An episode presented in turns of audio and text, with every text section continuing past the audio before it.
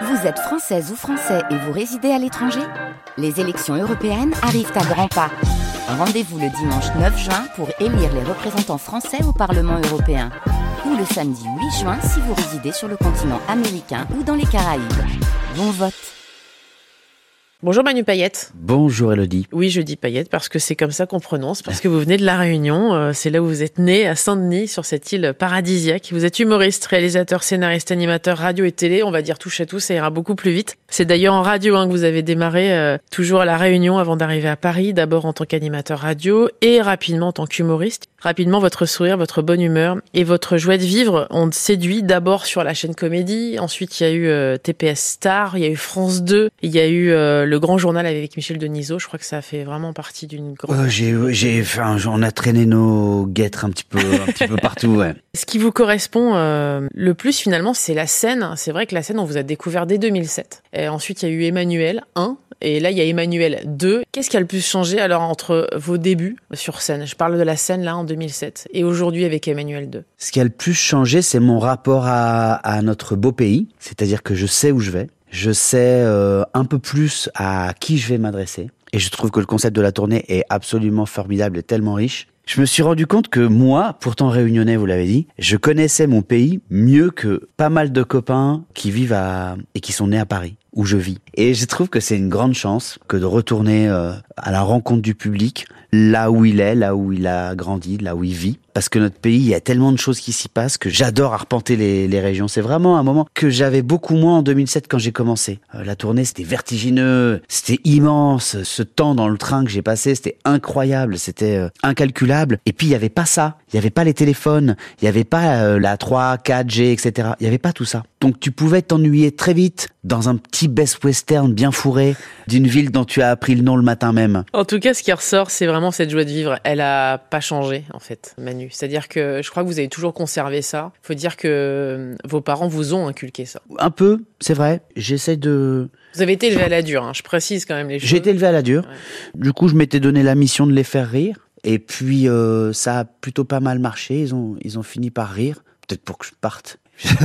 oui, je suis toujours un peu ébahi comme ça, un peu. Les gens croient que c'est naïf parfois, mais c'est. J'aime bien le présent. Je trouve qu'on vit dans une époque où redire des choses naïves, être un peu ingénu de service, là, c'est important. C'est bien de s'en redire là, en ce moment surtout. Et donc, j'essaie de faire de chaque moment un moment un peu kiffant. Voilà. Après, il y a le laboratoire d'analyse où tu vas demander on est où, on en est où au niveau des gamma GT, qui est le moins kiffant. Mais sinon, globalement, on fait un métier qu'on aime. On a cette chance d'être sur scène, de réaliser chaque soir un rêve de gamin. En tout cas, c'est mon cas. Donc, j'essaie de, vraiment de kiffer. Et c'est ce qui donne cette impression, effectivement, de joie de vivre, qui peut être mélancolique aussi. On peut avoir cette joie de vivre euh, tout en étant. Ça vous arrive d'être triste? Absolument. Pour être joyeux comme vous me voyez parfois être quand je suis en représentation, il faut que j'ai pu être triste avant. C'est obligatoire.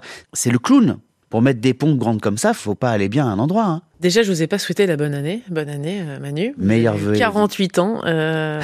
c'est vrai que vous avez gardé toujours cette âme, ces yeux d'enfant, Manu. Je suis toujours ce gars qui, depuis la cinquième, a écouté et essayé de respecter les mots de Madame Mota, qui était ma prof de français, prof principale, qui m'a dit n'arrêtez jamais de vous étonner devant les évidences, Emmanuel les évidences. Alors je lui dis des évidences. Bah, un avion qui vole, c'est une évidence. Les avions volent tous les jours, mais c'est quand même étonnant, non? Je dis ah oui, c'est vrai. Elle me dit pensez toujours à ça. Étonnez-vous devant les évidences. Donc moi, je peux avoir un fou rire sur un mec qui éternue en fait. Vous avez toujours eu cette curiosité ou pas, Manu? Oui. Parce que cette curiosité, elle est au centre du spectacle et elle est au centre de ce que vous êtes devenu. J'ai toujours été super curieux. J'ai le FOMO, c'est le fear of missing out, c'est-à-dire que j'ai peur de pas savoir un truc. J'aime bien être dans le coup, dire ouais, je connais. Et plus je vieillis, là, je, donc, je suis à un certain âge, hein, qui ressemble plus à un numéro de département qu'à un âge. 48, bon bref. Donc j'essaie d'être curieux. Alors c'est ça là, aujourd'hui, c'est ça qui est bien là. Et même quand j'aime pas, je me force un peu à, à kiffer. que vous aimez. Vous parlez de votre mère aussi dans ce spectacle.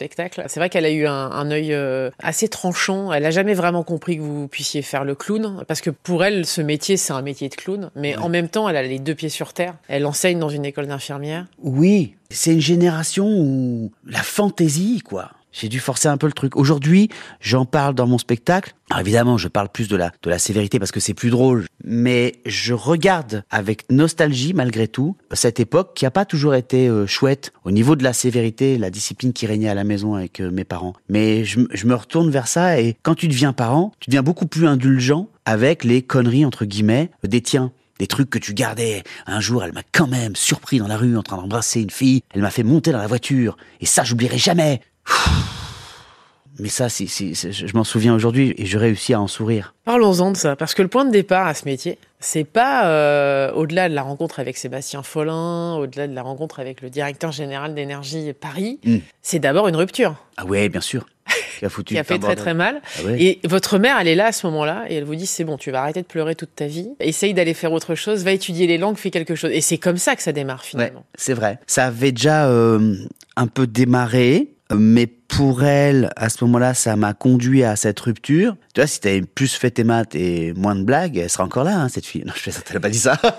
elle a pas dit ça. Mais euh, c'est vrai qu'elle voyait, elle me voyait un peu, euh, entre guillemets, dépérir, euh, parce que j'étais dans la classe de cette fille, donc je la voyais tous les jours, c'était vraiment la torture quotidienne, quoi. Donc les maths, je les faisais vraiment de moins en moins. J'avais le cœur brisé, puis j'avais 15 ans. Et donc elle m'a, je sais pas, elle a eu cet instinct de survie pour moi. Elle m'a sorti de là, elle m'a envoyé en pension. Mais c'était pas Très loin d'ailleurs. Hein, très loin, en Afrique du Sud. En Afrique du Sud. C'était à 4 heures d'avion de la Réunion. Et c'était pas une punition. C'était plutôt, euh, bon, il faut que tu t'éloignes de ça, là, d'aller grandir ailleurs. Donc la scène vous a construit, elle vous a apporté euh, ce petit truc en plus. Est-ce qu'elle a fait de vous l'homme que vous êtes devenu? Et est-ce qu'elle a finalement changé votre regard sur la vie ou pas, Manu? Je pense que j'ai d'abord euh, pensé à me faire ma place. J'ai eu du mal à accepter que j'en avais une. Tout ça, ça prend du temps. Et puis après, une fois que je suis devenu, euh, quand on a vu mes affiches, etc., dans Paris, et qu'il y a des gens, ça c'est donc 2007, 2008, etc. Des gens qui commençaient à venir me voir et, à vraiment aimer. Et après, il y a des gens qui te citent des moments de ton spectacle. Tu te dis, waouh, carrément, c'est fou. Oui, ça te fabrique un peu, mais il faut pas que ça te fabrique mal faut faire attention à comment ça te fabrique aussi. La célébrité, notamment. Bah, moi, je suis pas bricoleur, donc euh, je me suis fait tout seul. Alors, je vous garantis que c'est un bordel. Il faut faire gaffe à ça. La scène, c'est la scène. C'est mon métier, c'est mon travail. C'est pas la vraie vie. Mais mon travail, c'est de jouer. C'est hyper ambigu. Et là, vous jouez moins, en fait. Là, je joue moins, ouais. Vous vous racontez vraiment. Exactement. Là, pour le coup, c'est de l'intime. Exactement. Vous, livrez tel que vous êtes dans la vie. Hein. Exactement. Et j'ai réussi à trouver le drôle, euh, enfin ce que moi je trouve drôle de ce que j'ai vécu. Le spermogramme, euh, je parle de tous ces moments qui, quand je les ai vécus, n'étaient pour le coup pas très drôles. Pas drôle du tout. Mais ça, c'est la vraie vie. Après, euh, c'est ça qui te construit. Et c'est ça les fondations. Les fondations, ça doit pas être la scène. Est-ce que justement, euh, l'adolescent que vous étiez hier, avec ses yeux d'enfant, parce que l'idée c'est ça, c'est de croquer la vie à pleine dents, cette curiosité, cette envie, cette naïveté aussi que vous assumez, qu'il faut assumer d'ailleurs, euh, est devenu adulte aujourd'hui ou est-ce qu'il restera, quoi qu'il arrive, avec un pied dans l'enfance? J'ai eu la chance de jouer au théâtre avec Jean-Pierre Mariel pendant quatre mois. C'était il y a quelques années maintenant, c'était il y a une bonne dizaine d'années, au théâtre Édouard VII.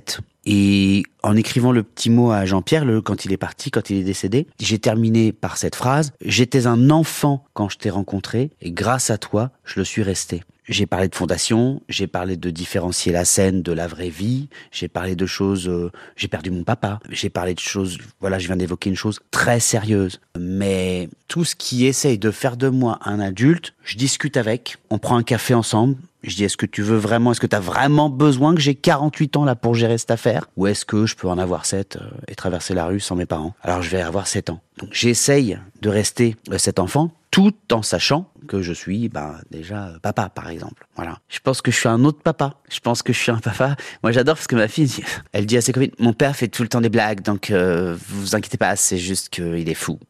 Et je vois dans le regard des autres ce que j'aimerais voir dans celui de ma fille, dans les autres enfants qui disent, putain, il est génial, ton papa, il fait que des blagues. Je te garantis qu'au bout de quelques jours, c'est un peu relou, mais ça ne me fera pas grandir pour autant. Pas là, en tout cas. Est-ce que euh, ce papa qui vous a quitté, il avait assisté aux, enregistrements, en tout cas aux premières répétitions pour le spectacle? Il n'aura rien vu. Il n'aura rien vu de tout ça. Il, il aura 55 ans, je le précise, d'un arrêt du cœur. C'est vraiment tellement inattendu pour vous. Oui, oui, oui.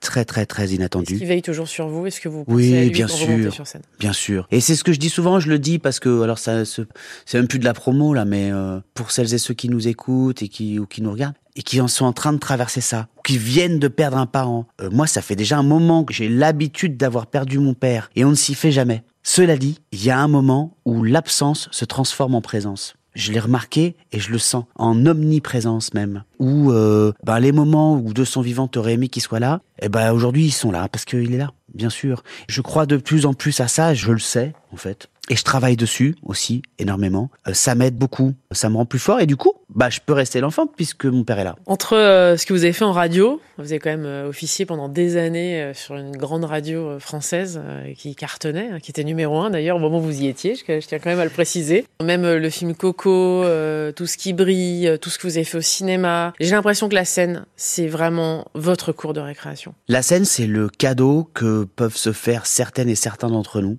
C'est de déjà partir. Et ce qui est génial dans le fait de partir et d'aller faire son spectacle de one man show, de seul en scène, quelque part, c'est eh bien se sortir de l'exercice de comédien pour un film par exemple. C'est aller faire son truc, dire ses trucs, c'est pouvoir s'interrompre soi-même un soir et de dire oh, j'ai un trou de mémoire. Oh, vous savez quoi? J'ai goûté ça. C'est communiquer et communier. Ce que tu ne peux faire dans aucune autre discipline de pourtant ce même métier t'es obligé de dire la réplique puisque l'autre attend que tu dises ton truc, tu vas pas dire à midi c'était bon, euh, c'est pas ça que tu dois dire. Et puis surtout, tu es en train de jouer le rôle d'un autre. Donc c'est être soi-même, c'est se retrouver, voilà, tout en prenant une certaine forme de vacances. Donc oui, c'est un petit cadeau quand on peut le faire, quand on a la chance de pouvoir le faire. Et puis il y a aussi un autre truc quand même, faut être honnête, c'est que tu es moins sur ton téléphone. C'est-à-dire que tu attends moins qu'on te désire. Tu provoques les choses pour toi. T'écris toi-même ton spectacle, tu prends ton petit micro sur ton baluchon et puis tu vas le jouer, euh, voilà. Et tu vas être toi euh, quelque part. Qu'est-ce que tu aurais fait pendant tout ce temps-là? T'auras attendu. Ouais, j'ai un scénario là. Ça te dirait de jouer un pirate? Oh mon dieu. Merci. C'est le pirate, c'est déjà le troisième truc. C'est le coup de fil, moi, auquel je dis merci. J'attends pas. Merci beaucoup. Euh, merci à vous. d'être passé dans le monde d'Elodie euh, sur France Info. Donc vous êtes le 20 mars prochain. Il y aura Damary-Lélis, La Rochelle, Nantes, Le Havre, Limoges. Il y aura Lyon. J'ai lu. Vous êtes vraiment partout. J'essaie d'être partout et il y a l'Est qui est en train de râler, mais je viens après à l'Est. Vous inquiétez pas. Du coup, euh, voilà. Oui, oui. Ça s'appelle Emmanuel II. Merci beaucoup. Merci Elodie.